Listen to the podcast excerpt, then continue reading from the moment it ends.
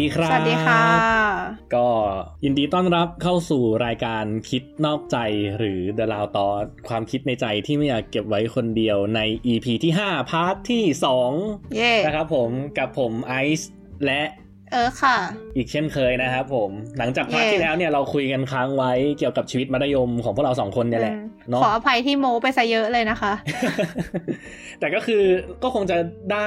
เขาเรียกว่าอะไรนะ มันเหมือนเป็นการ address ให้เห็นคร่าวๆแหละว่าไอชีวิตมัธยมเนี่ยมันเป็นช่วงหัวเลี้ยวหัวต่อสำคัญจริงอืมๆที่สามารถแบบ influence ให้การใช้นิสัยชีวิตของเราเออนิสัยเออพฤติกรรมของเราอะมันเป็นไปในทางไหนอืมทางหนึ่งได้เลย ก็เลยรู้สึกว่ามันอืมสำคัญเนาะนะฮะอือหือรวมทั้งก็ได้เมนชั่นเรื่องดราม่าเอ็มวิทนะฮะทั้งหลายทั้งแหล่อ่าฮะนะครับผม ซึ่งถ้าเออเกิดใครยังไม่ได้ฟังก็สามารถย้อนกลับไปฟังได้นะครับผม EP ที่ 5 เทปที่ 1 นะครับขอบอกไว้เลยว่าเออยังไอพูดเยอะมากค่ะ ส่วนในเทปนี้เราจะมาคุยกันในเรื่องที่ทุกคนอาจจะรีเลทหรืออินกันมากขึ้นนะครับผมเพราะว่ามันเป็นเรื่องที่หลาย ๆ คนก็คงคิด แล้วมันก็เป็นข่าวในช่วงที่เรากำลังอัดอยู่ด้วยแหละอืมนะฮะซึ่งเรื่องแรกที่อยากจะพูดเลยอะก็คือด้วยความที่ว่า เทปที่แล้วเราเมนชั่นเอ็มวิทเยอะมากถูกไหมครับอืมเพราะว่าแบบอะมหิดลวิทยานุสรณ์เป็นโรงเรียนวิทยาศาสตร์นะ คือแบบว่าอืมมันก็จะมีความคิดว่าแบบเออเด็กนักวิทยาศาสตร์ควรจะต้องเป็นแบบมีวิธีคิดประมาณนู้นประมาณนี้ประมาณนั้นอ่าฮะอะไรประมาณนั้นอืมอ่าฮะซึ่งมันดูแบบ specific มากเลยอะ ใช่ อ่า เพราะว่าแบบถ้าเกิดจำไม่ผิดเทปที่แล้วเอิร์กบอกว่า MWIT อะ มีแต่สายวิทย์อย่างเดียวไม่มีสายอื่นถูกไหมใช่ เออจะไม่เข้าใจอารมณ์สายอื่นเลยอะแบบไม่แม้แต่จะสัมผัสด้วยซ้ำเพราะว่าเพื่อนทุกคนก็คือสายวิทย์หมดอ่าฮะเออ เรื่องที่เราจะพูดเป็นเรื่องแรกก็คือเรื่องการแบ่งสายเรียนเนี่ยแหละฮะก็คืออะอย่างมหิดลวิทยานุสรณ์เขาไม่มี แต่ว่าโรงเรียนพวกเราอะมีเนาะอะอย่างโรงเรียนผมเนี่ยสัทธาสมุทรเนี่ยก็จะมีผมไม่แน่ใจว่าเขาเปลี่ยนหรือยังนะแต่ณโมเมนต์ที่ผมไปเรียนน่ะคือมันมีแบ่งสองสายก็คืออะมีสายวิทย์กับสายธรรมดาอืมเขาเรียกว่าสายวิทย์คณิตกับสายปกตินะอืมวิทย์นี่ไม่ปกติอะเออ ก็ไม่เข้าใจเหมือนกันว่าวิทย์คณิตมันไม่ปกติเหรอ คือคนทำไมถึงเรียนวิทย์คณิตได้เป็นคนไม่ปกติสายวิทย์บใช่ไหมเขาก็จะแบ่งแบบครึ่งเลยคือ ตอนนั้นมี 8 ห้องมั้งระดับชั้นหนึ่ง แต่ว่าหลังๆวันนี้ก็คงถึง 10 ถึงอะไรแล้วแหละนะฮะอือฮึแล้วแบบ 4 ห้องแรกเป็นสายวิทย์4ห้องที่เหลือเป็นสายธรรมดาอืมอืมแต่ที่แปลกอยู่อย่างก็คืออีสายวิทย์ของของโรงเรียนผมเนี่ย สอนภาษาทั้งจีนและญี่ปุ่นนะฮะอื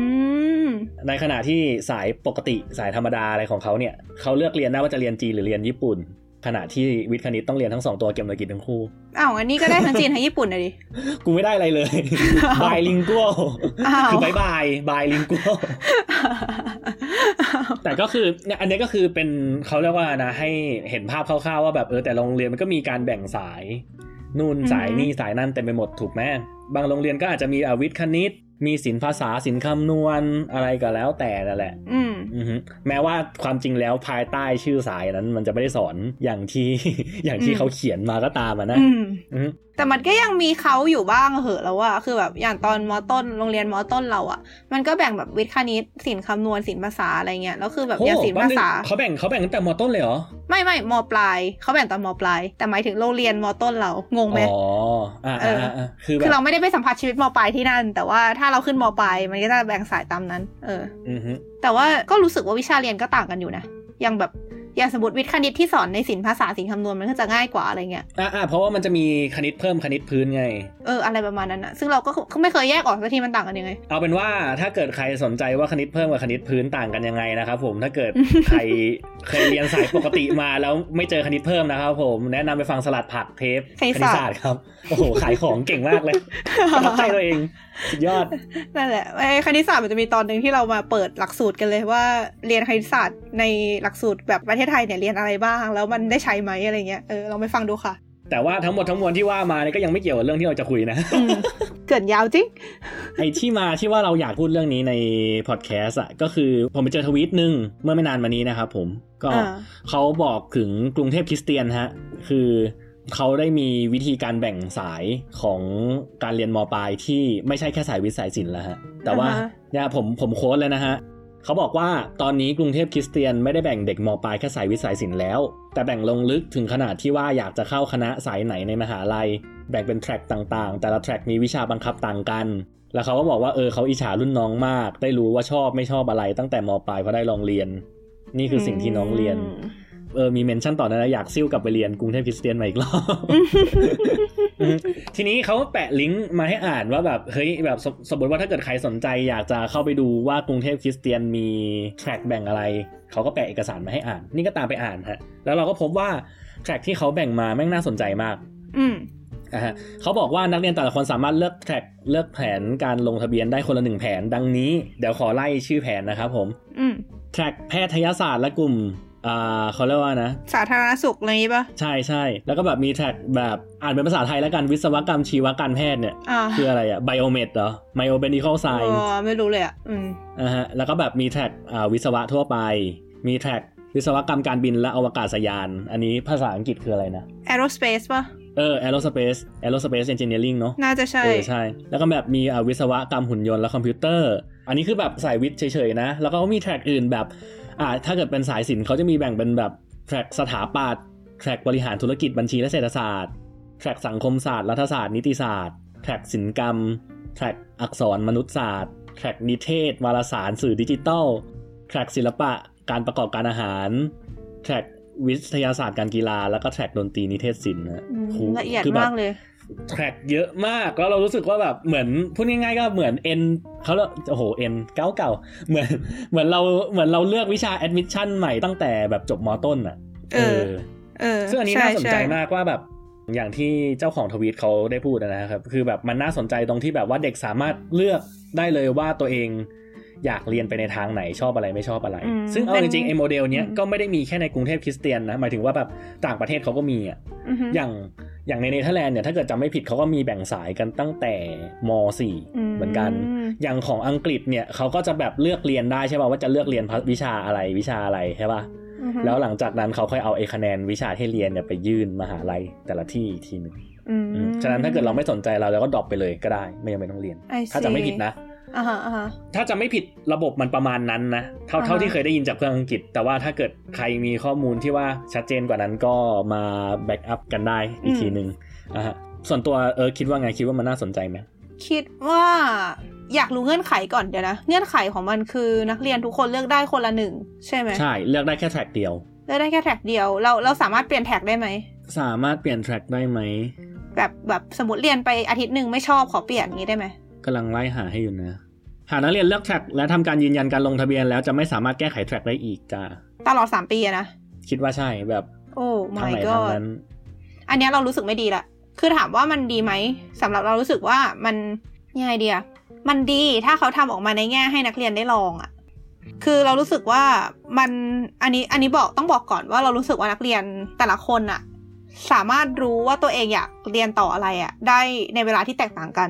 อย่างเราอย่างที่บอกเรามาแน่ใจจริงๆตอนม .6 เพราะฉะนั้นถ้าจับเรามาเรียนแบบเนี้ยตอนม .4 อะเราก็คงมึนไปเหมือนกันว่าจะเลือกอะไรดีวะอะไรเงี้ยเพราะเราก็ยังไม่รู้เลยเราจะทำอะไรอะเราอยากลองก่อนอะคือรู้สึกว่าสิ่งสำคัญคือการได้ลองมากกว่า เพราะคือพอเข้ามหาลัยไปเราก็คือได้เรียนอันนั้นอยู่แล้ว แต่ไอ้วิธีแบบเนี้ยมันจะดีต่อนักเรียนที่รู้อยู่แล้วว่าตัวเองอยากเป็นอะไรก็คือได้เตรียมตัวแต่เนิ่นๆว่าเออถ้าจะไปเป็นอันเนี้ยเราจะต้องเรียนแบบนี้อันนี้อันนี้อันนี้ได้เรียนวิชาที่เกี่ยวข้องเพื่อที่จะได้สอบเข้าไอ้คณะนั้นได้ง่ายขึ้นอะไรเงี้ย แต่เราก็เลยรู้สึกว่าในเมื่อมันมีเด็กหลายแบบปนกันเนี่ย เราควรจะเปิดให้อิสระหน่อยไหม ประมาณว่าสำหรับคนที่อยากเรียนอันนี้มั่นใจแล้วก็ก็เรียนไปเลยก็แบบเรียนมันไปสามปีเลยก็ก็คือเหมือนกับได้เตรียมตัวก่อนคนอื่นอะไรอย่างเงี้ย head start head start เหมือนใช่แบบเรา concentrate ไปเลยว่าแบบเหมือนรู้ทางตัวเองแล้ว เราก็ไปทางนี้เต็มที่เลย ใช่ แต่เรารู้สึกว่าถ้าเกิดมันมีคนที่ยังไม่รู้ว่าตัวเองอยากเป็นอะไรล่ะไอ้แบบเนี้ยมันก็ดีดีอย่างหนึ่งตรงที่ว่ามันอาจจะ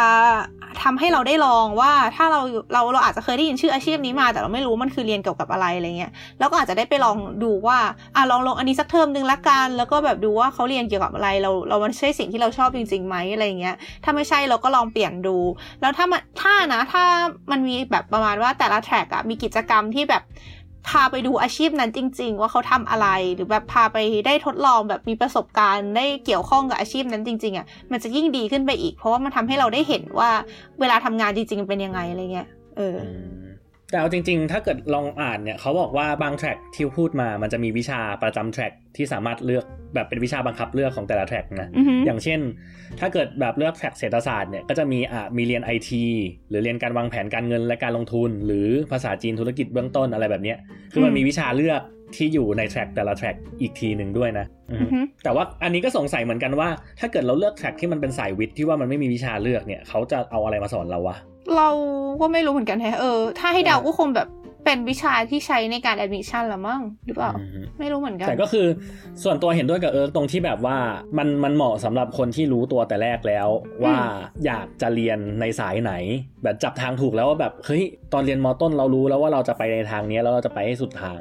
อืมนะอืฮะมมันก็ดีกว่าถ้าเกิดเราจะได้เฮสตาร์ทฉะนั้นแบบอะการแบ่งสายเรียนแบบเนี้ยก็จะเป็นประโยชน์ต่อคนกลุ่มนี้ แต่สำหรับอืมคนที่ยังไม่รู้ว่าอยากเรียนอะไรอยากเป็นอะไรเนี่ย มันก็จะเอาเพลงถ้าเกิดเราต้องมาโดนฟอร์สว่าแบบเฮ้ยเราต้องเลือกสักทางแล้วอะแล้วมันจะเครียดอะแบบเด็กมสามอะเพิ่งจบมสามอะต้องเลือกแล้วว่าตัวเองอยากเป็นอะไรอะโคตรเครียดเลยนะเว้ยอืม นี่ลองไล่อ่านเอ่อรีプライในทวิตเตอร์เนี่ยแหละ ที่เขาก็แบบเมนชั่นเมนชั่นกันนะนะเขาก็บอกว่า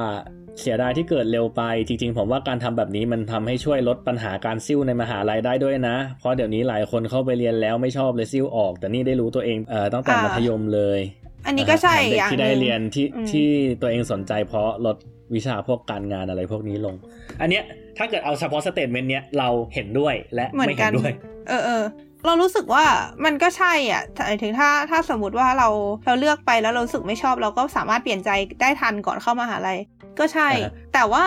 มันก็แค่การพุช ลงกลับมาเปล่าวะ จากที่เออว่าเราจะไปซิ่วที่มหาลัยเราก็เปลี่ยนมาซิ่วมัธยมแทน ใช่แล้ใช่วแบบอารมณ์นั้นอะแล้วคือถ้าเกิดเขาเขามองว่าเขาเสียดายเวลาสามปีที่เรียนมาแล้วเขาก็ยังดึงดันดึงดันจะไปต่อ แล้วสุดท้ายไม่ไหวจริง ๆอะก็ไม่ต่างอะไรมันยิ่กับงแย่กากว่ารเดิมเรียนมหาลัยไปให้จดสุดทาง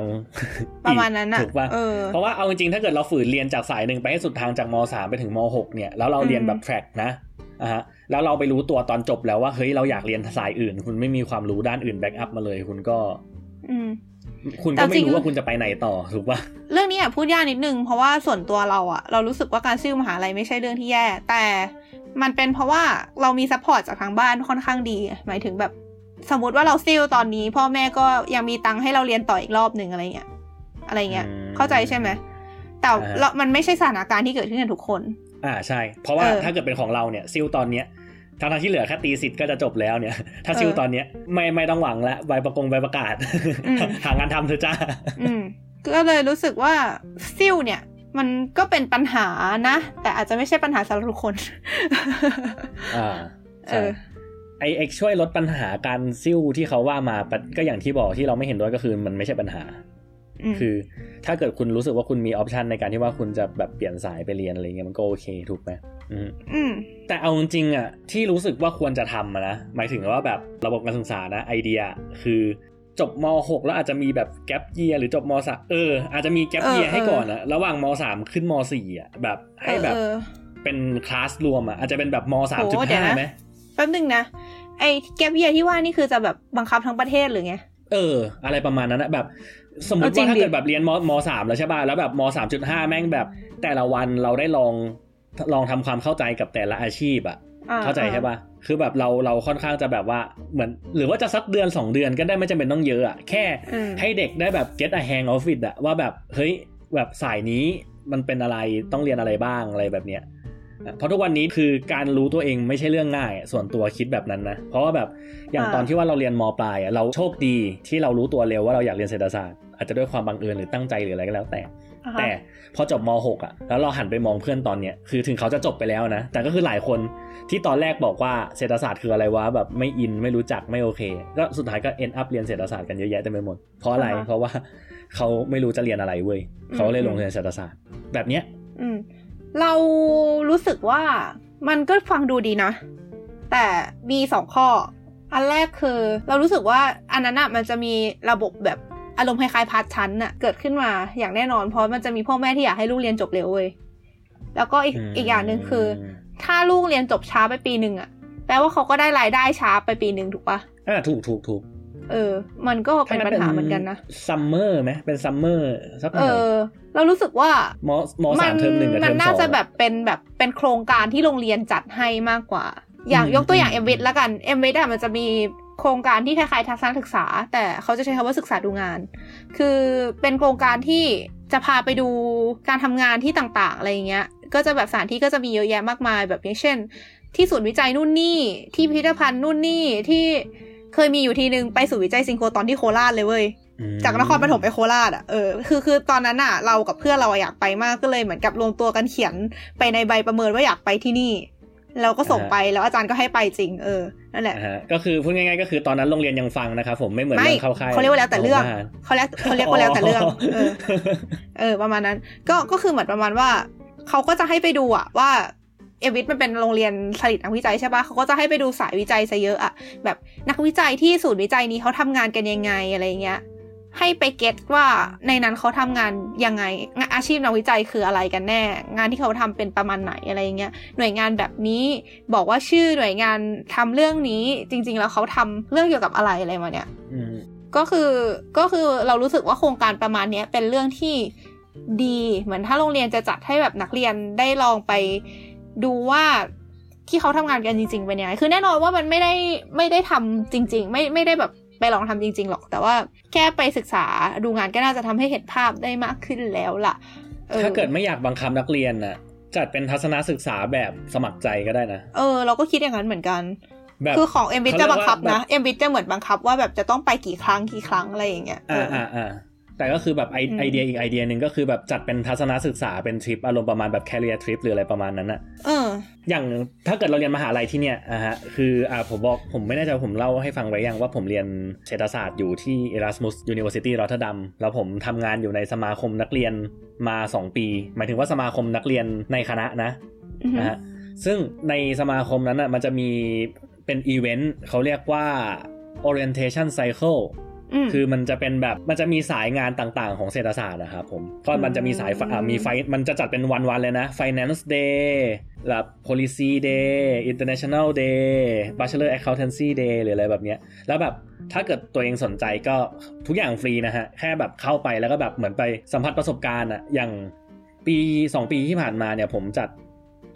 ถ้าจะไม่ผิดมันชื่อ Port Days คือมันก็จะเป็นกิจกรรมเกี่ยวกับแบบการโอเปเรตท่าเรือ เพราะว่าแบบรอทดัมเป็นเมืองท่าที่ใหญ่ที่สุดในยุโรป ไปฟังได้ใน ไปฟังได้ใน โจรสลัด เทปมันชื่ออะไรวะสงครามเจ้าสมุทรอะไรสักอย่าง เออ เทปล่าสุดอะเทปล่าสุดเจ้าสมุทรนะฮะก็พูดเรื่องนี้ไปเหมือนกัน แต่ก็คือมันมันมีอีเวนต์จัดเป็นวันๆเพื่อที่แบบว่าให้เด็กที่สนใจสมัครใจสามารถเลือกที่จะไปเพื่อแบบไปรับประสบการณ์ว่าแบบเฮ้ยอย่างน้อยก็เห มือนค้นหาตัวเองอะว่าแบบอนาคตอยากจะเป็นอะไร เพราะว่าสุดท้ายแล้วทั้งชีวิตคุณคุณก็จะมีไอ้ช่วงแยกทั้งหลายทั้งแหล่ที่เป็นหัวเลี้ยวหัวต่อของชีวิตคุณอะเยอะอยู่แล้ว คุณเข้ามอต้นเสร็จปุ๊บจบมอต้น คุณต้องเลือกละสายวิทย์สายศิลป์เสร็จปุ๊บคุณก็ต้องดูแล้วว่า คุณจะเข้ามาหาลัยไหน คุณจะเรียนสาขาไหน คุณเรียนเข้าไปปุ๊บคุณก็ต้องเลือกวิชาโทอีกหมายถึงวิชาโท ไม่ใช่โทอีก แต่เป็นโท ไม่ใช่โทอีก วิชาโท อีกโอ้ยแล้วพอเลือกวิชาโทเสร็จปุ๊บคุณก็ต้องไปเลือกสายงานต่ออีก แบบหลังจากที่ว่าคุณได้รับใบประกาศแล้วคุณก็ต้องเลือกอีกว่าคุณจะเรียนต่อหรือว่าคุณจะทำงาน แล้วถ้าเกิดคุณทำงานคุณจะทำงานสายไหน ทางเลือกมันมีเยอะไปหมดนะฮะซึ่งการตัดสินใจบางครั้งมันมันมีค่าใช้จ่ายของมัน ตัดสินใจไปแล้วก็อย่างที่บอกหลายคนที่มีโอกาสที่แบบจะได้เข้าไปเรียนแล้วแบบเขาไม่มีโอกาสซิ่วอะเพราะว่าแบบจะด้วยสภาพคล่องทางการเงินหรืออะไรก็แล้ว แต่ฉะนั้นมันจะดีกว่าไหมถ้าเกิด ทุกคนได้รับข้อมูลที่แบบมันเต็มที่มากพอที่จะสามารถตัดสินใจด้วยเหตุผลและความรู้สึกได้แบบเต็มที่นะฮะเสริมนิดนึงตอนเราอยู่มหกอะตอนที่กำลังตัดสินใจ คือคือตอนนั้นตัดสินใจไปแล้วแหละว่าจะเรียนสายไหน แต่ว่ากำลังตัดสินใจว่าจะรับทุนที่ไหนดี รู้สึกดูดูแบบอวดนะ คือคือตอนนั้นอะเหมือนสมัครทุนไปหลายที่ แล้วก็คือติดหลายที่ แต่ก็คือยังตัดสินใจไม่ได้ว่าจะไปเรียนที่ไหนดีอะไรอย่างเงี้ย เออ แล้วก็มันมีทุนอันนึงเป็นทุนกระทรวงวิทย์อะแบบเหมือนกับเป็นทุนที่ถ้าจบเรียนจบมาแล้วต้องไปทำงานที่ MTEC อะอ่าศูนย์ศูนย์วัสดุชาติประมาณนั้น ทีนี้เราก็ลังเลอยู่ใช่ปะพ่อแม่เราก็เลยตัดสินใจติดต่อกับนักวิจัยที่ทำงานที่นั่นเลย ให้เราเข้าไปดูเลย ว่าแบบมันทำงานกันยังไงแล้วเขาก็ให้เว้ยโอ้คือคือส่วนหนึ่งอะ มันเป็นเพราะว่า คือพ่อแม่เราอะรู้จักกับผู้ปกครองนักเรียนเอ็มวิทอีกคนหนึ่งซึ่งทำงานในในสวทช แต่ไม่ได้ทำงานที่ MTEC นะ แต่เขาก็คือรู้จักกับคนใน MTEC ไงก็เลยเหมือนติดต่อสองทอดให้อีกทีหนึ่งอะไรเงี้ยเขาก็เหมือนกับพาไปทำความรู้จักนักวิจัยที่นั่น แล้วก็ให้เขาพาชมว่าแบบทำงานเกี่ยวกับอะไรกันอยู่อะไรเงี้ยอืมก็เราก็เพิ่งรู้เหมือนกันว่าถ้าติดต่อไปเป็นส่วนตัวอย่างนี้ก็ทำได้ ตอนแรกก็นึกว่าแบบต้องผ่านโรงเรียนเท่านั้นอะไรเงี้ย คือคือยังไงดีลองไปก็ไม่เสียหายอะ่ะสมมติถ้าเกิดใครอยากจะลองดู อยากจะรู้ว่าเขาทำงานอะไรกันอะ่ะ ก็ลองติดต่อไปเล่นๆก็ได้ว่าขอเข้าไปดูได้ไหมอะไรเงี้ย เออเขาอาจจะให้ก็ได้นะอือฮึเอออันนั้นคือเหมือนถ้าโรงเรียนไม่ support เราก็ทำเอเองอถ้าเกิดโรงเรียนไม่ support ก็อีกวิธีนั้นก็เป็นอีกวิธีหนึ่งที่เป็นทางเลือก แต่ใช่ถ้าเกิดเป็นไปได้ก็อยากให้โรงเรียน ซึ่งมันก็อยู่ภายใต้สังกัดกระทรวงเดียวกันน่ะ กระทรวงที่ได้งบประมาณมากที่สุดในบรรดากระทรวงทั้งหมด แต่ไม่สามารถ operate ให้มันมีประสิทธิภาพสมกับเงินที่ได้รับการแบ่งสรรปันส่วนไปได้เลย ขอพูดไว้ตรงนี้เลยนะคะว่าไม่หารนะ ไม่แคร์ครับผมจัดพอดแคสต์คิดนอกใจมาเพื่อ address ความคิดเห็นของผม ไม่ต้องห่วงไม่แคร์ตอนนี้ครับเราครัก็บกลับโรงเรียนเก่าไม่ได้แหละ เราเข้าใจ ก็นั่นแหละฮะ สรุปทั้งหมดทั้งมวลที่ว่ามาก็คือ การแบ่งสายเรียนที่ว่ามาเนี่ยมันก็มีข้อดีข้อเสียของมัน ซึ่งก็ดีแล้วที่มีไอเดียอะไรประมาณนั้นนะเออเออที่แบบเออจะทำเป็นสาย แต่เขาคือเขาก็คงเลือกดีแล้วล่ะว่า ถ้าเกิดเขาทำเป็นสาย คนที่ยังไม่แน่ใจว่าอยากจะเรียนอะไรเขาก็คงไปเรียนโรงเรียนอื่น แล้วคิดว่ากรุงเทพคริสเตียนคงรับได้ใช่ใช่คิดว่าอะไรประมาณนั้นก็ดีเหมือนกันนะ หมายถึงแบบเหมือนประมาณว่าโรงเรียนนี้ประกาศตัวเลยว่าโอเค ใครรู้ตัวแล้วก็เข้ามา เดี๋ยวสอนให้เลยอะไรอย่างเงี้ย นักเรียนก็คือเลือกได้ อย่างอย่างที่บอกก็คือไอสายที่แบ่งเนี่ยมันมันก็มีแต่ละโรงเรียนที่เขาแบบ specialize ในแต่ละด้านเนาะอย่างอย่างใช่ อย่างเราเอ็มวิทพูดถึงเอ็มวิทเราก็รู้ว่าเออต้องไป พูดถึงเตรียมเราก็เราเรารู้ป่าวะเพราะเตรียมมันมีหลายสายพูดถึงมีหลายสายเออเออพูดถึงพูดถึงเตรียมนี่คือเราเราเราหลับตาแล้วเรารู้ว่าสายมันเยอะเตรียมก็เป็นอีกโรงเรียนหนึ่งที่แบ่งสายเยอะพอสมควรเลยนะเออวิทย์นี่ก็มีเจ็ดสายเข้าไปได้ เออ แต่สายที่ว่ามันไม่ได้ใช่สายที่เป็นแทร็กแยกแบบอาชีพใช่ไหม เอออย่างที่กรุงเทพคริสเตียนทำอะเพราะว่าเออที่กรุงเทพคริสเตียนทำมันเหมือนแบบเหมือนมหาลัยเลย เออเอออ่าในขใช่ณะที่ใช่แบบของเตรียมของเตรียมมันจะป็แบบดูเป็นนามธรรมกว่านิดนึงอะมันค่อนข้างจะเป็นกรุ๊ปยังเป็นกรุ๊ปอยู่บ้างที่แบบยังมีช่องว่างที่เราสามารถเลือกไปต่อได้ว่าแบบเราจะไปทางไหนมากกว่าที่แบบจะ fix เป็นแบบ straight line นะว่าแบบถ้าเรียนศิลป์เยอมาคุณต้องไปเรียนแบบภาษาเยอรมันเท่านั้น หลังจากจบมปลายไปแล้วอะไรแบบเนี้ยอืมคือแบบมันมีทางมันมันมีความรู้พื้นฐานจากด้านอื่น ๆ มาอยู่บ้างครับอ่าฮะ นั่นแหละ ถ้าเกิดรู้สึกว่าเลือกทางที่จะเดินได้แล้ว ก็กรุงเทพคริสเตียนก็เป็นทางเลือกที่ดีครับผม แต่ว่าถ้าเกิดยังไม่แน่ใจว่าจะไปในทางไหน ก็โรงเรียนธรรมดาอาจจะเป็นอะไรที่ตอบโจทย์กว่า อืม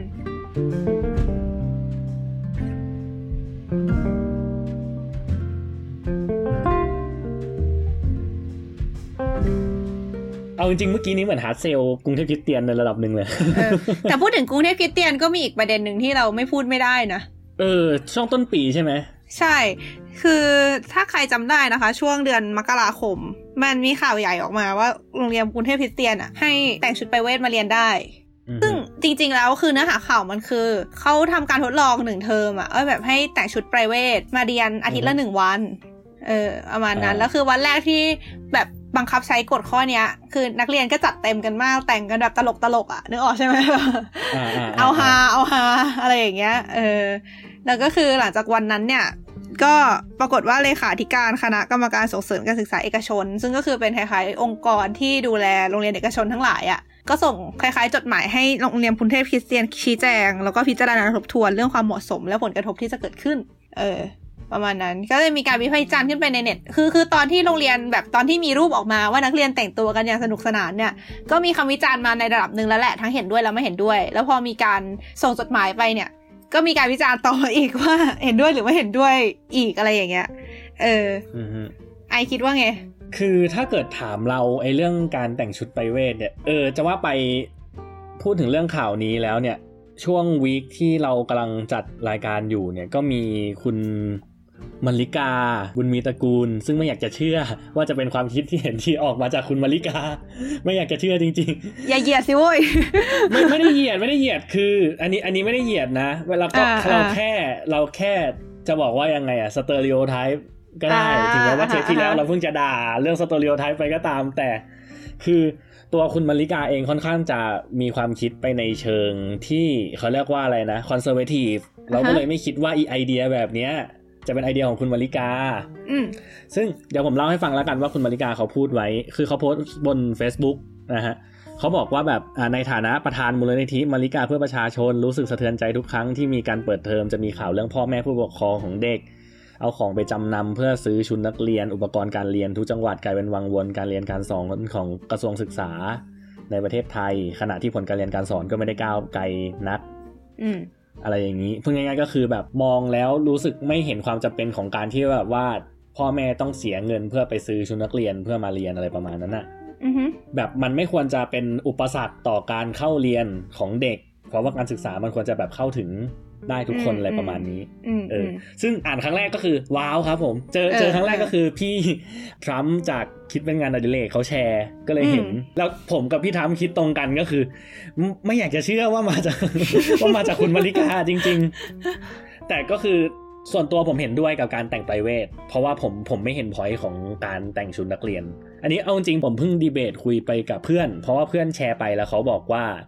เขาไม่เห็นด้วยกับการให้แต่งชุดไพรเวทก็เลยได้คุยกันยาวอืมอ่าคือไอเดียอืมของเพื่อนอืมผมคนเนี้ยเขาบอกว่าแบบถ้าเกิดใส่ชุดไปเวทอะ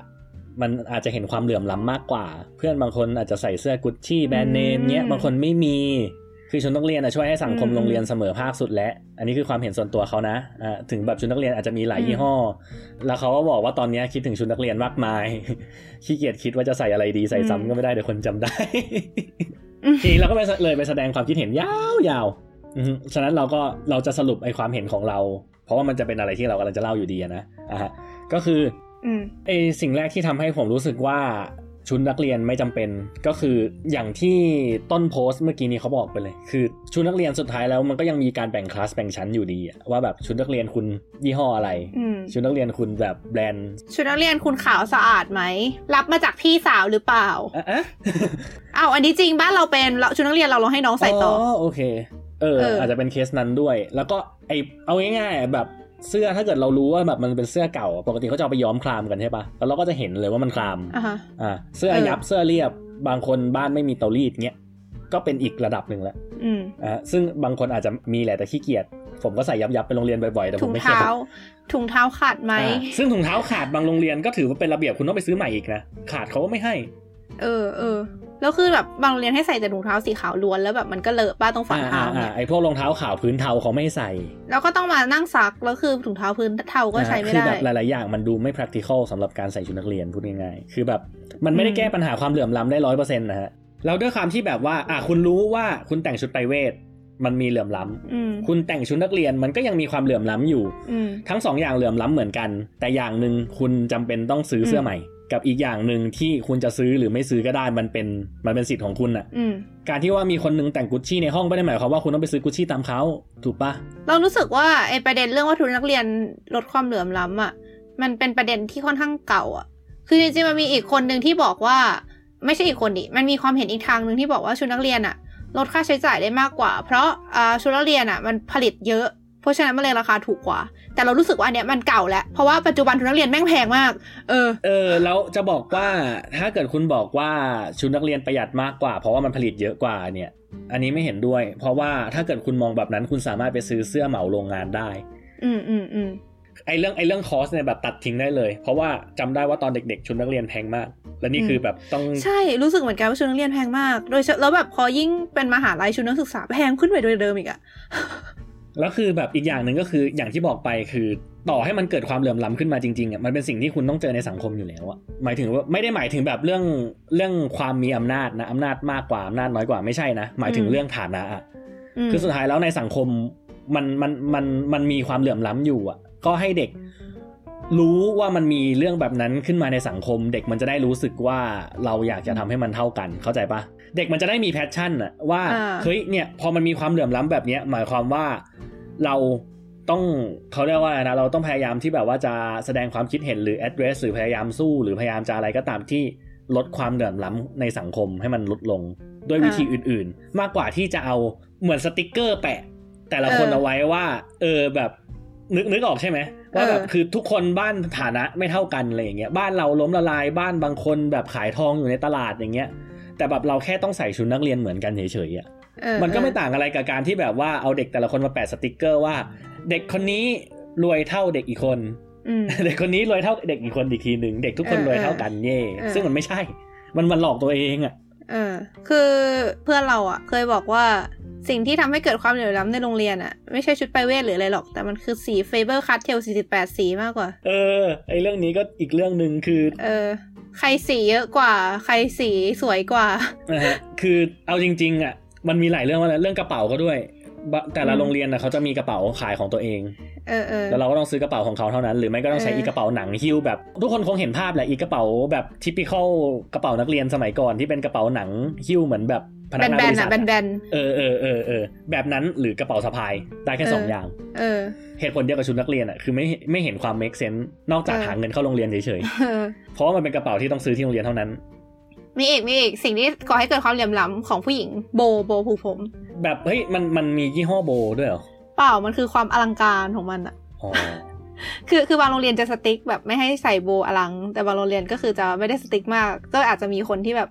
ใส่โบอย่างแบบโบซ้อนอะไรอย่างเงี้ยแล้วคือโบซ้อนอันหนึงไม่ใช่ถูกๆนะเว้ยหลักร้อยนะเว้ยอ่าคือมันก็มีอ่าโบอะ มันมีตั้งแต่เส้นสิบบาทไปถึงเป็นร้อยอะ เออาคือ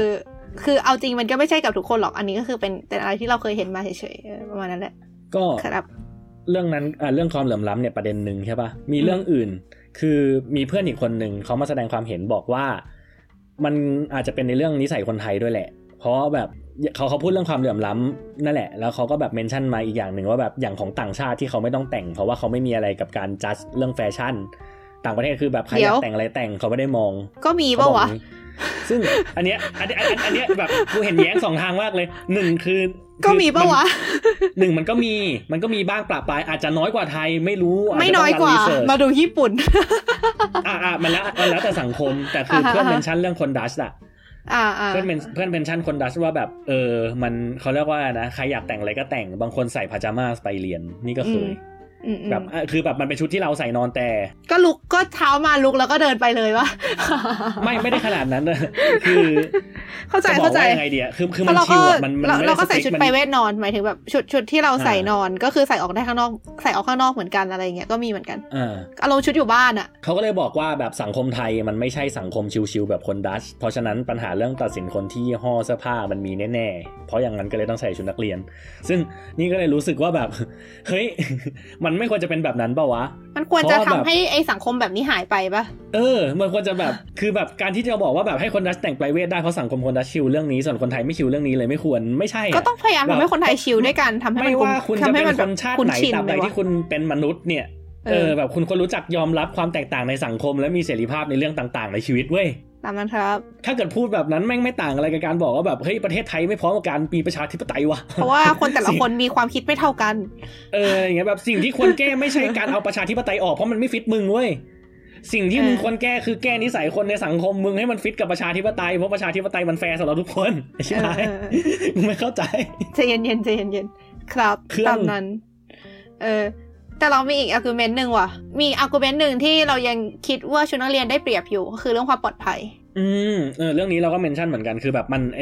identify ได้ง่ายว่าเด็กคนนี้เป็นนักเรียน ใช่เพราะถ้าเกิดมันไม่เป็นนักเรียนก็ไม่มีเหตุผลที่จะต้องซื้อชุดนักเรียนมา เออ คือขอเมนชั่นนิดนึงก็คือเอ็มวิทอะนอกจากชุดนักเรียนอะ มีชุดหอและชุดนอนด้วยเว้ย คือโรงเรียนอะจะให้นักเรียนออกไปนอกโรงเรียนได้แบบอาทิตย์ละครั้งอะไรประมาณเนี้ยคือตอนนี้รู้สึกเหมือนเปลี่ยนแล้วมั้ง แต่ก็คือปกติแล้วเวลาไปเรียนเอ็มวิทก็คือใส่ชุดนักเรียนไม่ก็ใส่ชุดพละใช่ปะแล้วแต่ว่าวันนั้นอ่ามีมีเรียนพละไหม ซึ่งบอกตามตรงว่าตอนขึ้นมหกนี่เออแทบใส่ชุดพละทุกวันเลยเพราะชุดพละไม่สบายอือฮึเออใส่ชุดนักเรียนใช่ป่ะ MWIT แล้วก็ พอเรียนเสร็จปุ๊บตอนเย็นก็ไปเปลี่ยนเป็นชุดหอ ซึ่งก็คือเป็นเสื้อกับกางเกง ก็คือผู้หญิงจะใส่เสื้อสีม่วงอ่อน ผู้ชายจะใส่เสื้อสีเหลืองอ่อน แล้วก็กางเกงขาสั้นเป็นกางเกงหอ เออ พอเสร็จปุ๊บจะอาบน้ำนอนอะไรอย่างเงี้ยก็ต้องเปลี่ยนเป็นชุดนอนของ MWIT ก็คือเป็นคล้ายๆยูนิฟอร์มเหมือนกันนั่นแหละเอ่อมีมีกำหนดเวลาด้วยนะว่า ถ้าเกิดว่าถึงเวลานี้แล้วยังไม่เปลี่ยนเป็นชุดหอโดนลงโทษอะไรอย่างเงี้ย คืออันนี้เข้าใจว่าอยากให้เด็กรักษาเวลาแบบเหมือนกับไม่ทะเลทลายอะไรเงี้ยแต่ว่าอันนั้นช่างมันเราจะยังไม่พูดถึงกันในตอนนี้นะคะ ว่ามันเหมาะสมไม่เหมาะสมยังไงเออแต่เรื่องของเรื่องคือเวลานักเรียนโรงเรียนเราอะออกไปนอกโรงเรียนอะก็คือใส่ชุดหอไป ไม่ก็ชุดนักเรียนอะแต่ทีเนี้ยมันจะเป็นอะไรที่ค่อนข้างดีต่อความปลอดภัยอะเหมือนกับคนข้างนอกเห็นชุดแบบนี้มาก็รู้ว่าคือมาจากอีโรงเรียนเนี้ย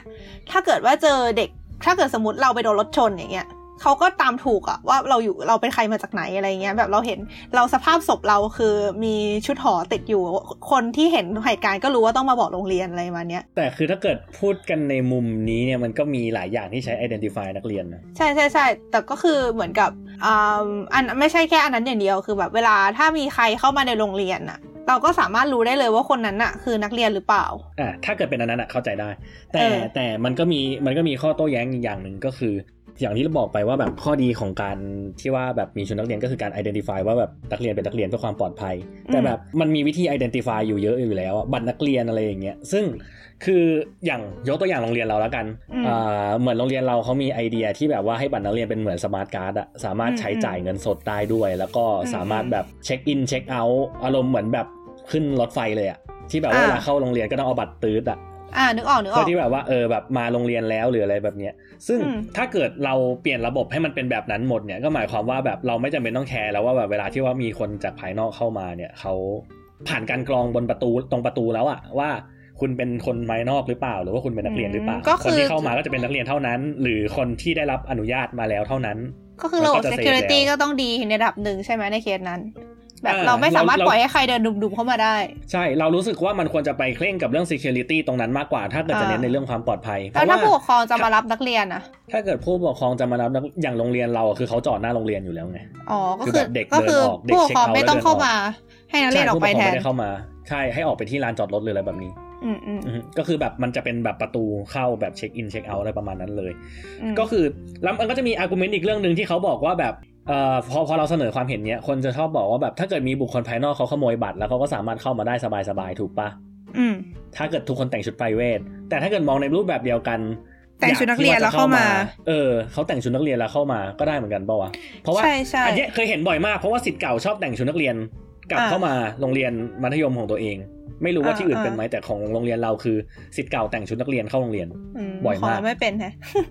ของเราของเรามีแค่แบบเอาเอาชุดนอนไปใส่จนปัจจุบันนี้ก็ยังใส่ชุดนอนโรงเรียนอยู่มันใส่สบายดีอ๋อเนี่ยอันนี้ก็คืออีกหนึ่งเหตุผล คือเรารู้สึกว่าบางโรงเรียนมันมันอาจจะไม่สามารถไปทำ security ให้มันแบบรัดกุมขนาดนั้นได้อะอืมฮึ แล้วก็แต่ว่าถ้าพูดในแง่ที่ว่าคนอื่นจะหาชุดนักเรียนมาใส่เพื่อที่จะเข้าโรงเรียนก็คงได้ละมั้ง เออ ก็ก็ได้แหละ ก็คือมันก็คงทุกอย่างก็คงมีช่องโหว่ แต่ว่าเรารู้สึกว่ามันก็เป็นวิธีหนึ่งที่เหมือนกับสามารถ identify ได้ง่ายและรวดเร็วอะตราบใดที่ยังไม่มีคนที่เป็นบั๊กเข้ามาอะไรอย่างเงี้ย แล้วก็ ในกรณีของ ID อะเรารู้สึกว่าจริง ๆ แอบอันตรายกว่านะถ้าสมมติแบบเราเราจะต้องไปยืนยันตัวเองด้วย ID เพราะว่าบน ID เรามันจะแบบมีชื่อมีอะไรเราทุกอย่างปะซึ่งมันควรจะเป็นข้อมูลส่วนตัว เออแต่ในแง่นี้ก็คือเรารู้สึกว่าชุดนักเรียนที่ปักชื่อก็ไม่ค่อยดีเหมือนกัน สมมุติว่าถ้าเกิดเราเดินผ่านแล้วเราเจอแบบเด็กผู้หญิงที่เราชอบเนี่ยเราก็แค่แบบเอาชื่อเขาไป เออเออประมาณนั้นแหละเลยรู้สึกว่าถ้าเราจะต้องยืนยันว่าเราเป็นนักเรียนโดยการโชว์ ID ให้คนอื่นดูอะ คือยังไงดีอะมันเราไม่รู้ว่าเราจะต้องเจอสถานการณ์นั้นในในกรณีไหนบ้างอะสมมติแบบไปออกเดินออกไปข้างนอกโรงเรียน แล้วก็โดนสาวนักเรียนอะเข้ามาถามว่าแบบเป็นนักเรียนอยู่โรงเรียนไหนอะไรเงี้ย แล้วแบบอือฮึเออคือเราก็ยกตัวอย่างเหตุการณ์ไม่ถูกอะเพราะเราก็ไม่เคยเจอเหมือนกันแต่ว่าก็คือแบบ เออรู้สึกว่าการยืนยันตัวตนด้วยไอดีอะ มันไม่ค่อยปลอดภัยเท่าไหร่สำหรับเรานะหรือว่าเพราะเรามาอยู่ญี่ปุ่นนานจนรู้สึกแบบอะไรกับ p r i เวซีไปหมดแล้วอะอยู่ที่นี่แล้วเรารู้สึกว่าแบบเขาเรียกว่าอะไรนะ คือด้วยความที่ว่าบนบัตรนักเรียนมันมีแค่ชื่อนามสกุลอะไรประมาณนั้นนะนะคือญี่ปุ่นแล้วก็แค่ชื่อนามสกุลแบบอย่างอาจนี้คือเอาถะต้องเข้าใจก่อนถะว่าอีอีบัตรอีบัตรที่ว่ามันมีแตะแบบแถบแม่เหล็กอะไรประมาณเนี้ยมันปกติก็จะมีเครื่องอ่านที่เป็นแบบแถบแม่เหล็กพกพาอยู่แล้วอย่างเออเออถ้าถ้าเกิดเป็นของคนดัตช์เนี่ยตั๋วรถไฟมันจะมีแบบบัตรแม่เหล็กที่ชื่อโอเวชิ p การ์ดฟิลประมาณบัตรแลบบิดคือถ้าเกิดเรา check inเข้าไปเนี่ยปกติคนที่เดินบนรถในในรถโดยสารไม่ว่าจะเป็นรถไฟหรืออะไรแบบเนี้ยเขาจะมีเครื่องอ่าน เขาก็จะ random check คุณ check in มาหรือเปล่าอะไรเงี้ยแล้วเขาก็เอาบัตรไปแตะกับเครื่องอ่าน มันก็จะบอกว่าแบบเป็นนักเรียนจริงไหมหรือว่าแบบเช็คอินจริงไหมหรืออะไรอย่างเงี้ยซึ่งเรารู้สึกว่ามัน feeling เดียวกับบัตรประชาชนของเราอะที่แบบมันมีฟังก์ชันที่สามารถเอามาใช้ประโยชน์ได้อยู่อะแล้วทำไมเราถึงไม่ใช้ตรงนั้นทำไมเราถึงเลือกที่จะมา fix กับชุดนักเรียนอะไรประมาณนี้อันนี้ก็คือ่าเข้าใจ เอออือฮึแล้วก็แบบอีกสองประเด็นหลัก ๆ ที่รู้สึกว่าแบบมันไม่ได้มีความจำเป็นที่จะต้องแต่งชุดนักเรียนนะหนึ่งคือแบบ เรารู้สึกว่าไอชุดนักเรียนเนี่ยแหละที่แบบเป็นการปลูกฝังตั้งแต่เด็กเลยที่เป็นรากลึกของสังคมที่แบบทำให้รู้สึกว่าไม่มีการยอมรับความแตกต่างในสังคมอะเพราะมันชินอะเหมือนแบบชินกับอืมการที่ว่าเห็นทุกคนต้องอยู่ในแบบแผนเดียวกันใครต่างเท่ากันเร็วอ่าสมมติแบบวันนี้คุณต้องแต่งชุดนักเรียนมาอะไรอย่างเงี้ยแต่มีคนตึงแต่งชุดพละมาเพราะว่าชุดนักเรียนแห้งไม่ทัน แล้วคนนั้นก็กลายเป็นคนเลวจะบอกว่าอย่างที่บอกว่าตอนเรามหกอะเราแต่งชุดพละไปเกือบทุกวันอะ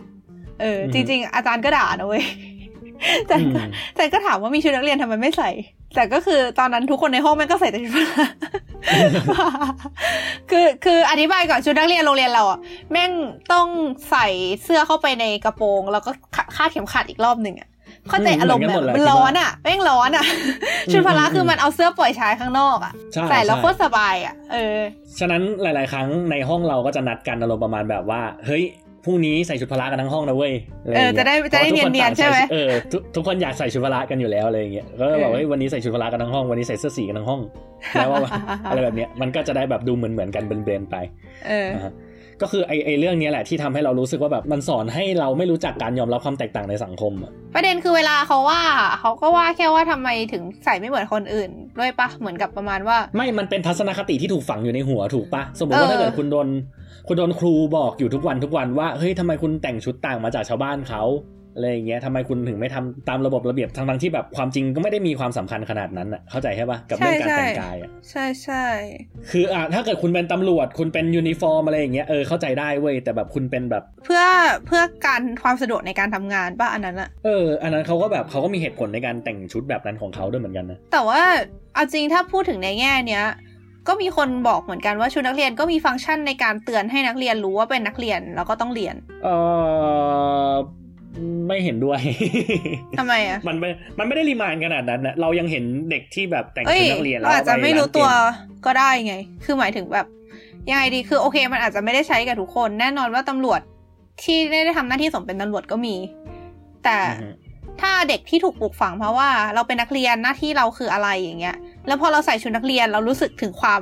เป็นนักเรียนของตัวเราอะ่ะ มันอาจจะแบบเป็นจิตใต้สำนึกที่บอกว่าเราต้องทำหน้าที่ให้สมเป็นนักเรียนก็ได้ ในขณะเดียวกันแบบประมาณว่า สมมติเราใส่ชุดนักเรียนอยู่ มีตาโรงเรียนอยู่ เราก็อาจจะรู้สึกมีความหยาดมาชั่งใจนิดนึง เพราะว่าแบบมันอาจจะส่งผลต่อโรงเรียนเราเวลาเราทำอะไรที่ไม่ดีอะไรมาเนี่ย อืมแต่ถ้าเกิดเป็นแบบนั้นมันยิ่งส่งผลเสียต่อโรงเรียนเปล่าวะที่ว่าจะอิมโพสไอ้ที่ว่าจะแบบ เอาให้เด็กต้องแต่งชุดนักเรียนอะเพราะมันหมายความว่าถ้าเกิดเด็กทำอะไรผิดแม่งส่งผลถึงโรงเรียนใช่ใช่ใช่ถ้าเกิดคุณปล่อยให้แต่ว่าเด็กแต่งชุดไปมเวองทหมายความว่าถ้าเกิดเด็กมองทำอะไรกับผิดการมันก็ไม่ใช่เรื่องผงผลเสียต่อโรงเรียนนะมองกับการคือมันอาจจะทำให้เด็กรู้สึกเกรงใจมากขึ้นอะเหมือนกับ อาจจะทำให้เด็กยับยั้งชั่งใจในการทำอะไรบางอย่างมากขึ้นถึงแม้ว่าถึงถึงแม้ว่าพอเขาไปแต่งชุดไปเวทแล้วเขาก็จะทำอยู่ดีก็ตามนะอะไรอย่างเงี้ยไม่แต่คือถ้าเกิดมองในมุมนั้นอะ อารมณ์เหมือนแบบ เรารู้ว่าคนที่จะทำผิดปกติเขาก็จะเขาก็จะทำผิดอยู่ดี เข้าใจใช่ไหม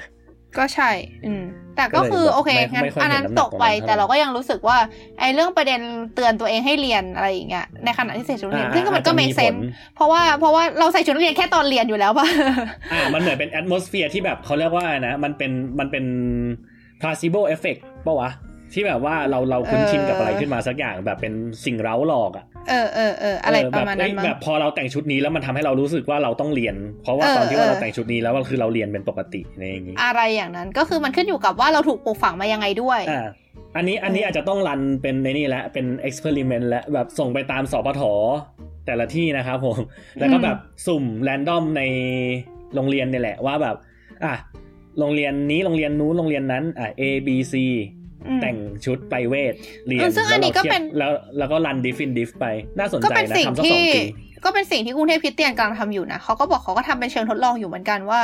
การที่แต่งชุดไปเวทมันจะส่งผลต่อผลการเรียนนักเรียนไหมอะไรเงี้ยอืมแต่สุดท้ายก็ จะไม่รู้ว่าตอนนี้เป็นยังไงบ้างยังไอโครงการนี้ยังอยู่ไหมอะเคยเห็นข่าวว่าเขาให้เลิกแต่งแล้วนะอ้าวเหรออืม ถ้าจะไม่ผิดนะเรารู้สึกแต่ว่าว่ามันก็ดีนะ คือเรารู้สึกว่ามันมันควรจะเป็นอย่างเงี้ย มันควรจะแบบอยากรู้อะไรก็ทดลองทำดูสิ ไม่ใช่ไหมใช่แบบใช่มัวแต่ใช่คิดอย่างเดียวอะเข้าใจใช่ไหมเออใช่บางทีแบบมาคิดกันด้วยเหตุผลอย่างเดียวเราก็ไม่รู้เหตุผลของใครถูกแล้วคือ แน่นอนว่ามันก็ขึ้นอยู่กับช่วงเวลาขึ้นอยู่กับสิ่งแวดล้อมอะไรพวกนี้ด้วยไอ้งานวิจัยเชิงสังคมพวกนี้มันคือแบบปัจจัยมันเยอะมาก เพราะฉะนั้นสิ่งที่ง่ายที่สุดก็คือลองทำไปเลยถูกเออถูกนั่นแหละ อีกเหตุผลหนึ่งที่อาจจะทำให้เราไม่เห็นด้วยกับชุดนักเรียนนะคือ เรื่อง LGBT อะอ่าใช่ เออเอออันเพราะนี้ว่าเครื่องแต่งกายรู้สึกเหคุมืณอนกันแม่งมีการมันมันมีแค่แบบชายกับหญิงอะมันอยากเป็นเพการศฟอร์สใช่มันเป็นการปลูกฝังให้เด็กแม่งคิดว่าแบบระบบ gender binary มันมีอยู่ตั้งแต่สมัยมัธยมหรือประถมเลยแบบเนี้ยว่าแบบเฮ้ยมันคุณมีแบบเพศหญิงกับเพศชายเท่านั้นนะอะไรอย่างเงี้ยแล้วถ้าเกิดแบบเด็กไม่ได้อยากจะเป็นผู้ชายแล้ว หรือเด็กไม่ได้อยากจะเป็นผู้หญิงแล้ว แล้วคุณไม่มีช้อยส์อะอืมแบบมันมันเหมือนเป็นการปลูกฝังให้รู้โดยไม่รู้ตัว ฉะนั้นแบบสมมุติว่าถ้าเกิด เด็กนักเรียนชายทำตัวตุ้งติ้ง แบบไปในแบบพฤแบบประพฤติเหมือนผู้หญิงอะอะฮะมันก็จะเกิดเขาเรียกว่าอะไรนะ cognitive dissonance อะ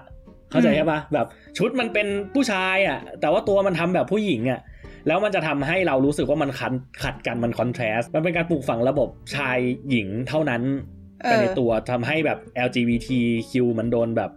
มันโดนกดไว้อยู่อะ เออ เข้าใจใช่ปะคือนี้คือคือถึอีงกแม้เหตุผลหนึ่งที่ทำให้แบบ ถึงแม้ว่าจะมี LGBT อยู่ก็ตาม แต่ว่ามันทำให้เรารู้สึกว่ามันมีแค่สองอะแล้วก็คือใช่ถ้าเกิดว่าไม่ใช่ก็คือแค่สลับกันทั้งที่ความจริงมันมีมิติมากกว่านั้นอะไรเงี้ยเออ เอ้ย เมื่อกี้คิดได้อีกอย่างหนึ่งคือคล้ายๆชุดนักเรียนก็คือเรื่องทรงผมปะอืม เรื่องทรงผมก็ด้วยแต่ว่ามันก็เหตุผลประมาณเดียวกันนะนะคิดว่าเหมารวมไปเหมือนกันก็ได้ ยิ่งทรงผมแม่งค่าใช้จ่ายรายเดือนด้วย ผู้ชายนี่ก็น่าจะต้องตัดบ่อยใช่ไหมผู้ชายต้องตัดบ่อยไหมตัดทุกเดือน ต้องตัดทุกอ่าเดือน เพราะว่าถ้าเกิดแบบคุณอะอย่างต่อให้เราตัดแบบเป็นทรงนักเรียนเกรียนไปเลยอะอะฮะแบบมปลายเขาให้ไว้รองทรงสูงได้ใช่ปะอืมอะฮะต่อให้ต้นเดือนตัดเกลียนต้นเดือนถัดไป คุณก็ยาวเกินรองทรงสูงอยู่ดี คุณก็ต้องตัดใหม่อะฮะอะฮะฉะนั้นก็คือแบบมันก็เป็นคือผู้ค่าหญิงใช้จ่ายระยะ ผู้หญิงยาวนี่เหมือนแล้วแต่ที่มั้งเราไม่เคยต้องเข้าโรงเรียนที่ตัดผมติ่งมาก่อน ยกเว้นอนุบาลนะนะปกติก็คือไว้ผมยาวมาตลอดอะแต่ก็คือจะมีบางโรงเรียนห้ามซอย ห้ามไว้หน้าม้า ห้ามใช้โบว์สีต่างจากนี่นี่นี่นี่นี่อะไรเงี้ย ซึ่งเราบางทีเราก็ไม่เข้าใจเหมือนกันว่าทำไปทำไมวะอืมฮึแต่ก็นั่นแหละทั้งหมดทั้งมวลมันก็มันก็ผูกอยู่ในเรื่องเดียวกันว่า อืมมันแอบ คือด้วยเหตุผลของการบอกว่าการลดความเหลื่อมล้ำเนี่ยมันไม่ make sense เท่าไหร่เมื่อสุดท้ายแล้วมันก็มีอะไรที่ที่มันซ่อนอยู่ภายใต้ความเหมือนกันในสังคมนั้นอยู่ดี มันมีอะไรอีกหลายอย่างที่ทำให้เรารู้สึกว่ามันเหลื่อมล้ำอะเนี่ยแอบคิดว่าแบบแอบคิดว่าแบบบางทีอาจจะเป็นเหมือนการปลูกฝังให้ยอมรับทำตามคำสั่งโดยไม่มีเงื่อนไขก็ได้นะเว้ย ซึ่งถ้าเกิดเป็นอย่างนั้นก็โคตรจะเศร้าเลย เออคือคือคิดดูเรื่องทรงผมเนี้ยบังคับให้ตัดทรงผมติ่งอะไรเงี้ยแล้วก็คือใครไม่ทำตามโดนทำโทษ ถามเหตุผลก็ไม่ได้โดนอาจารย์ด่า แล้วก็คือเราก็ต้องยอมรับไปอย่างนั้น มันก็คือแหกกฎไปเลยแล้วก็กลายเป็นคนที่แบบเป็นเป็นคนที่แบบโดนหมายตาอะไรเงี้ยกลายเป็นคนเลวในสังคมไปเลยทั้งที่ความจริงก็แค่ไว้ผมยาวอะไรเงี้ยเหมือนแบบเป็นการเป็นการบอกว่า ถ้ามีคนที่มีอำนาจมากกว่าเราเขาสั่งอะไรมาก็ต้องทำตาม เพราะอย่างนี้ไงเราถึงต้องมีคนแบบ เอิร์กและผองเพื่อนเพื่อที่ว่าจะ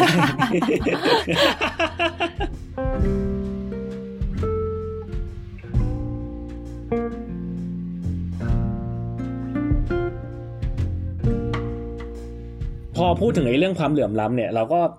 ไม่เมนชั่นเรื่องพวกแบบสังคมโรงเรียนที่ต่างกันไม่ได้นะเพราะว่าแบบขนาดในโรงเรียนเรามันมีความเหลื่อมล้ำเลย มีความเหลื่อมล้ำระดับ ระดับต่างโรงเรียนกันด้วยถูกปะเออเออเออใช่ โรงเรียนแต่ละโรงเรียนมันก็มีมันก็มีความแตกต่างของมันอะอย่างที่บอกให้ฟังเมื่อกี้นี้ใช่ไหมว่าแบบอ่าอย่างเอ็มวิทก็เป็นแบบหนึ่งเตรียมก็เป็นแบบหนึ่งกรุงเทพคริสเตียนก็เป็นแบบหนึ่งอะไรประมาณนั้นอะซึ่งอ่าบางโรงเรียนก็เป็นโรงเรียนเอกชนเราก็เข้าใจได้ว่ามันต้องต่างอืมอะฮะแต่ว่าแบบในฐานะโรงเรียนรัฐบาลหรืออะไรแบบเนี้ยมันก็จะมีแบบความความเหลื่อมล้ำกันในระดับหนึ่งถูกปะ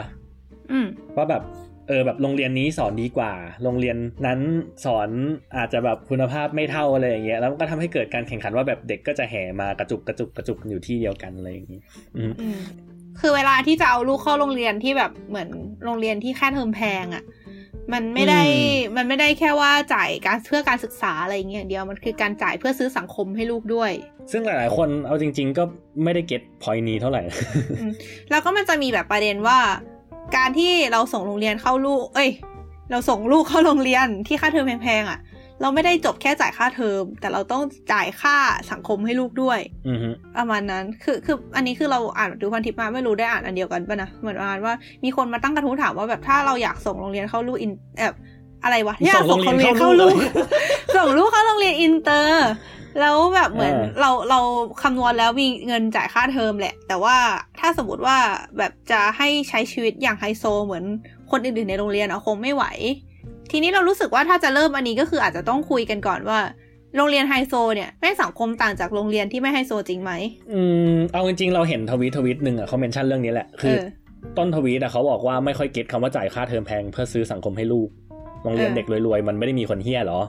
อ่าเอฮะอเออเออซึ่งมันก็มีคนมาตอบกันพอสมควรแหละ แล้วมีคอมเมนต์หนึ่งน่าสนใจเออเออ่าอฮะแต่ก็คือเขาบอกว่าโรงเรียนดีๆ เด็กเฮี้ยสุดก็แค่สูบบุหรี่ แต่ขณะที่โรงเรียนพีคๆจะเอาแบบไหนเรามีหมดค้ายาเสพยาท้องแก๊งซิ่งขายตัวขโมยของ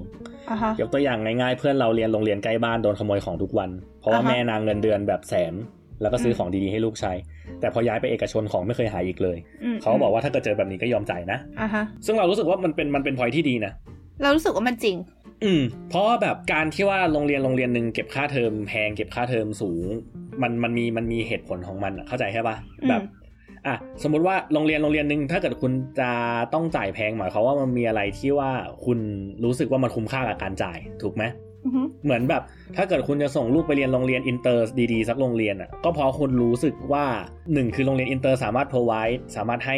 สิ่งที่โรงเรียนธรรมดาไม่สามารถให้ได้ เช่นเรื่องภาษา ซึ่งเขา value เรื่องภาษา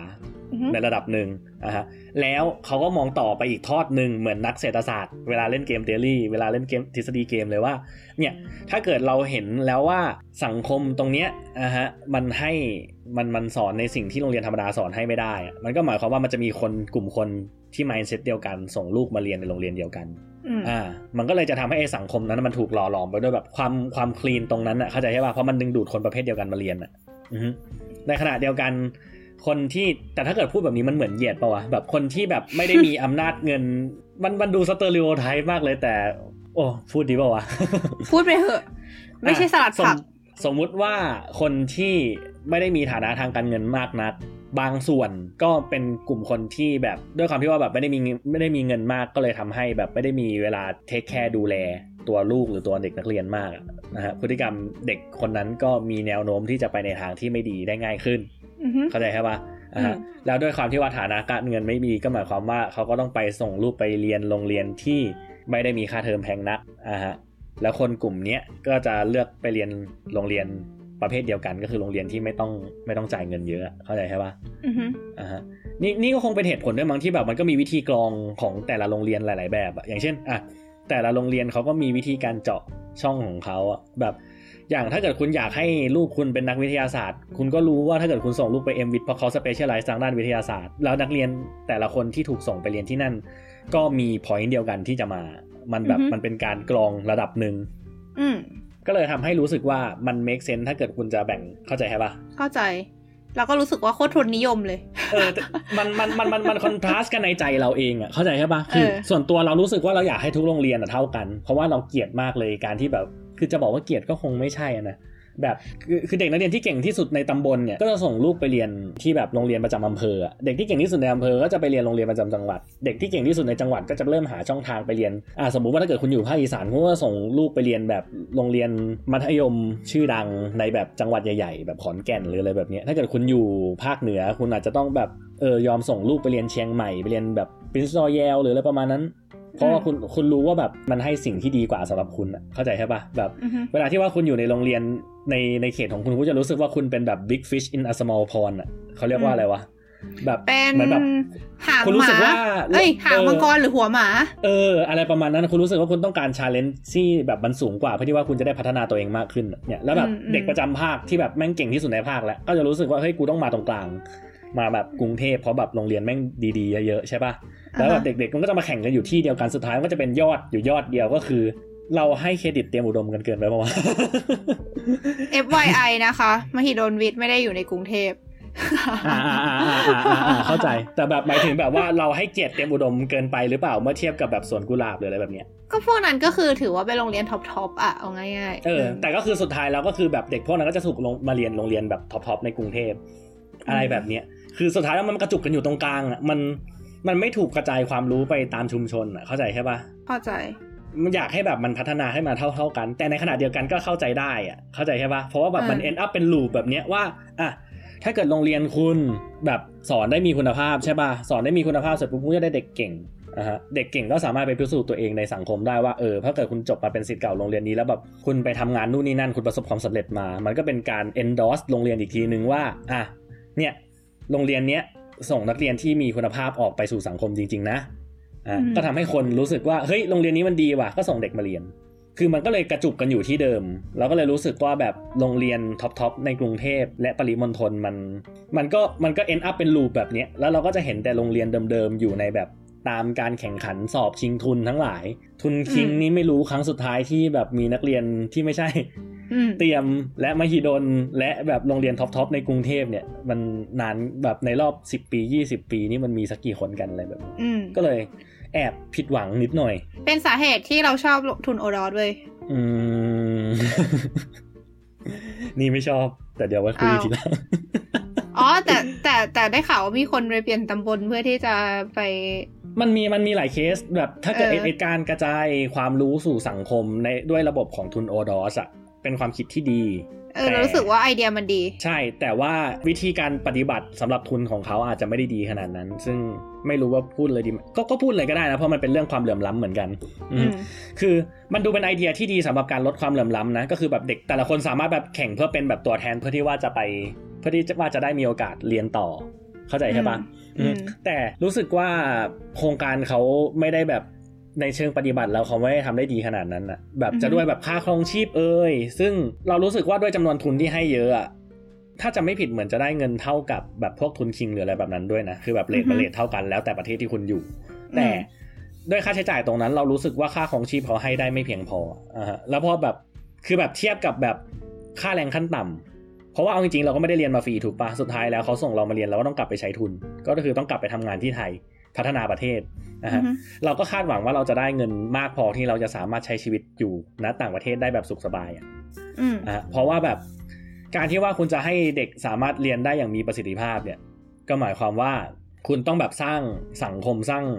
สภาพแวดล้อมที่มันเอื้อต่อการเรียนอะที่ทำให้รู้สึกว่าแบบมันคือต้องพยายามอำนวยความสะดวกสบายให้กับเด็ก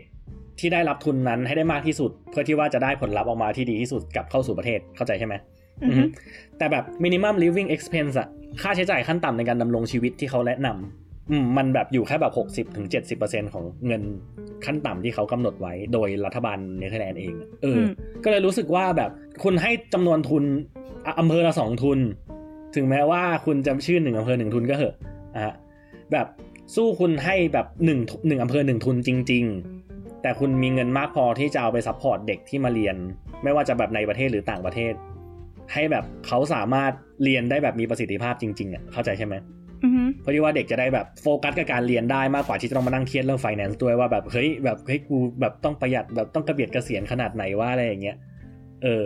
แบบมันดีกว่าการที่ว่าแบบส่งเด็กสองคนที่แบบได้รับจำนวนก้อนเงินค่าใช้จ่ายสำหรับการใช้ชีวิตที่เกือบจะไม่พอ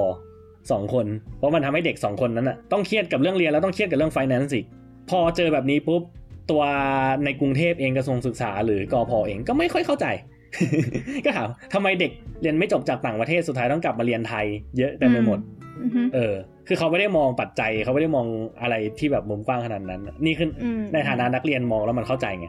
เพราะแบบอืมมันก็เจออยู่ ก็เลยรู้สึกว่าโอดอทไม่ได้ชอบเท่าไหร่อืมแต่ถามว่าเป็นวิธีที่แท็กเกิลการความความเหลื่อมล้ำทางการศึกษาของประเทศไหมก็ถือเป็นก็ถือเป็นวิธีไอที่เดียมันดี เออ อ่า จะว่าอย่างนั้นก็ได้ คือนี่ก็เป็นหนึ่งในนักเรียนทุนเหมือนกันแต่ไม่ได้ทุนจากประเทศไทยอะนะแต่ก็รู้สึกว่าไอ้พวกที่คนที่แม่งได้ทุนทั้งหลาย มันก็คือพวกที่เอาเงินไปลงกับการเรียนพิเศษไปหมดแล้วอะเออเราก็คือเหมือนเอาสุดท้ายก็ สุดท้ายทุนมันมีไว้เพื่ออะไรกันแน่ ก็ก็แน่นอนโอเค มันก็คือได้โอกาสใหม่ๆในชีวิตอะไรเงี้ยเราได้การได้ชื่อว่าเป็นนักเรียนทุนมันก็คือเหมือนได้เข้าพอร์ตตัวเองปะว่าแบบเราเป็นนักเรียนทุนเลยนะเว้ยแบบ แบบทำให้ประวัติเราดูน่าสนใจมากขึ้นอะไรเงี้ยก็ส่งผลดีต่ออนาคต แต่ก็คือแบบ อืมทุนต้องตั้งคำถามกับตัวเองก่อนว่า คนให้ทุนอยากได้อะไรจากสังคมนั้นๆอืมอย่างนี้ดีกว่าประมณนั้นหละแบบเอยจากจากทุนนั้นๆอะ คุณก็ต้องออกดีไซน์ไอตัวทุนเนี้ยให้มันออกมา สอดคล้องกับจุดประสงค์ของคุณแค่นั้นเองอ่ามันดีกว่าการที่แบบว่าเฮ้ยคุณคิดเองเออเองว่าถ้าเกิดคุณให้โอกาสเด็กแต่ละอำเภอสามารถแบบเรียนต่อได้ แต่คุณให้เงินในระดับที่แบบ เออคุณเขาเขาจะอธิบายยังไงให้มันโอเควะคือแบบว่าแบบบางทีไอเหตุการณ์แบบนั้นอาจจะไม่ได้เกิดขึ้นในอดีต เพราะไอพวกเด็กที่ได้ทุน ในอดีตอะทุนกอพอหรือทุนอะไรทั้งหลายก็คือเป็นเด็กที่ทางบ้านก็ support ระดับหนึ่งอะไม่งั้นก็คงไม่ได้มาถึงจุดนี้ได้อะเพราะฉะนั้นสมมติเขาให้เงินในปริมาณที่น้อยไปใช้ชีวิตต่างประเทศที่บ้านก็ยังพอซัพพอร์ตได้ต่อได้อยู่อะไรอย่างเงี้ยปะอืมจะว่าอย่างนั้นก็ได้ อีกเรื่องหนึ่งก็คือเรื่องเงื่อนไขเรื่องเงื่อนไขการกลับไปใช้ทุนอะเออบางทุนเขาก็แบบ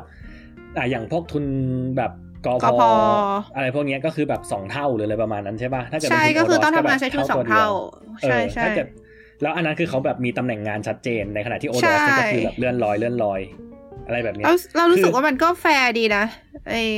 กพออะอืมก็ก็มันก็แฟร์ในระดับหนึ่งเพราะแบบมันก็เหมือนเป็นการตั้งไว้แล้วว่าแบบเฮ้ย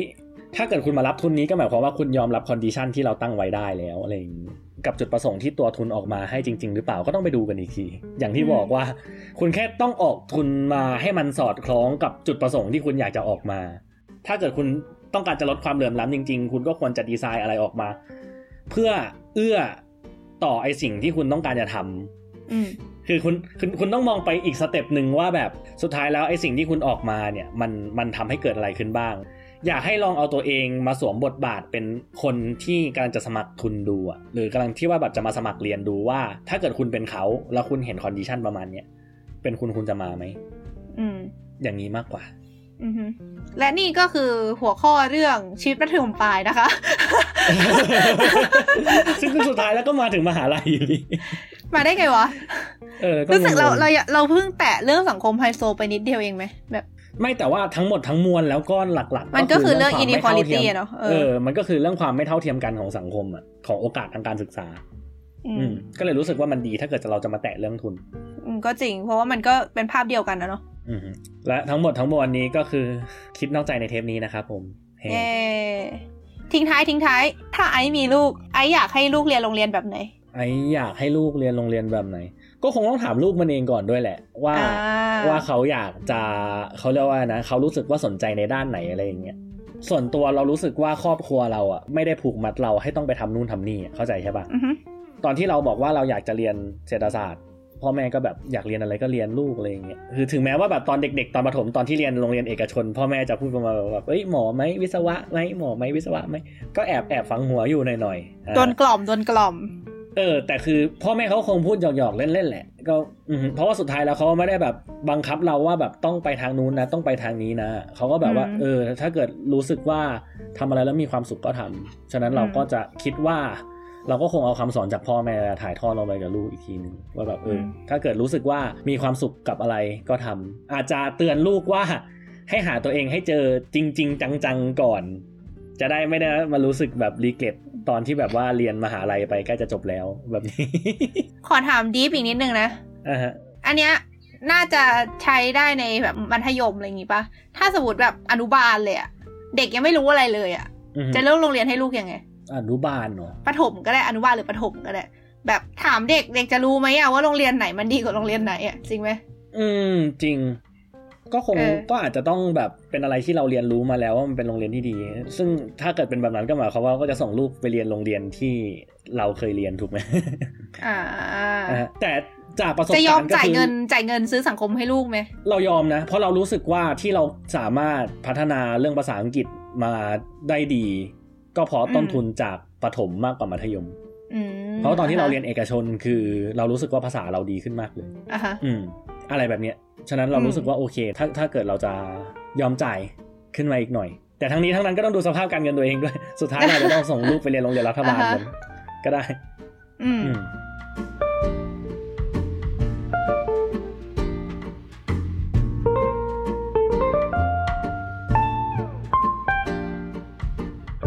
อืมอะก็ถือเป็นเทปที่ยาวชิบหายเลยครับผม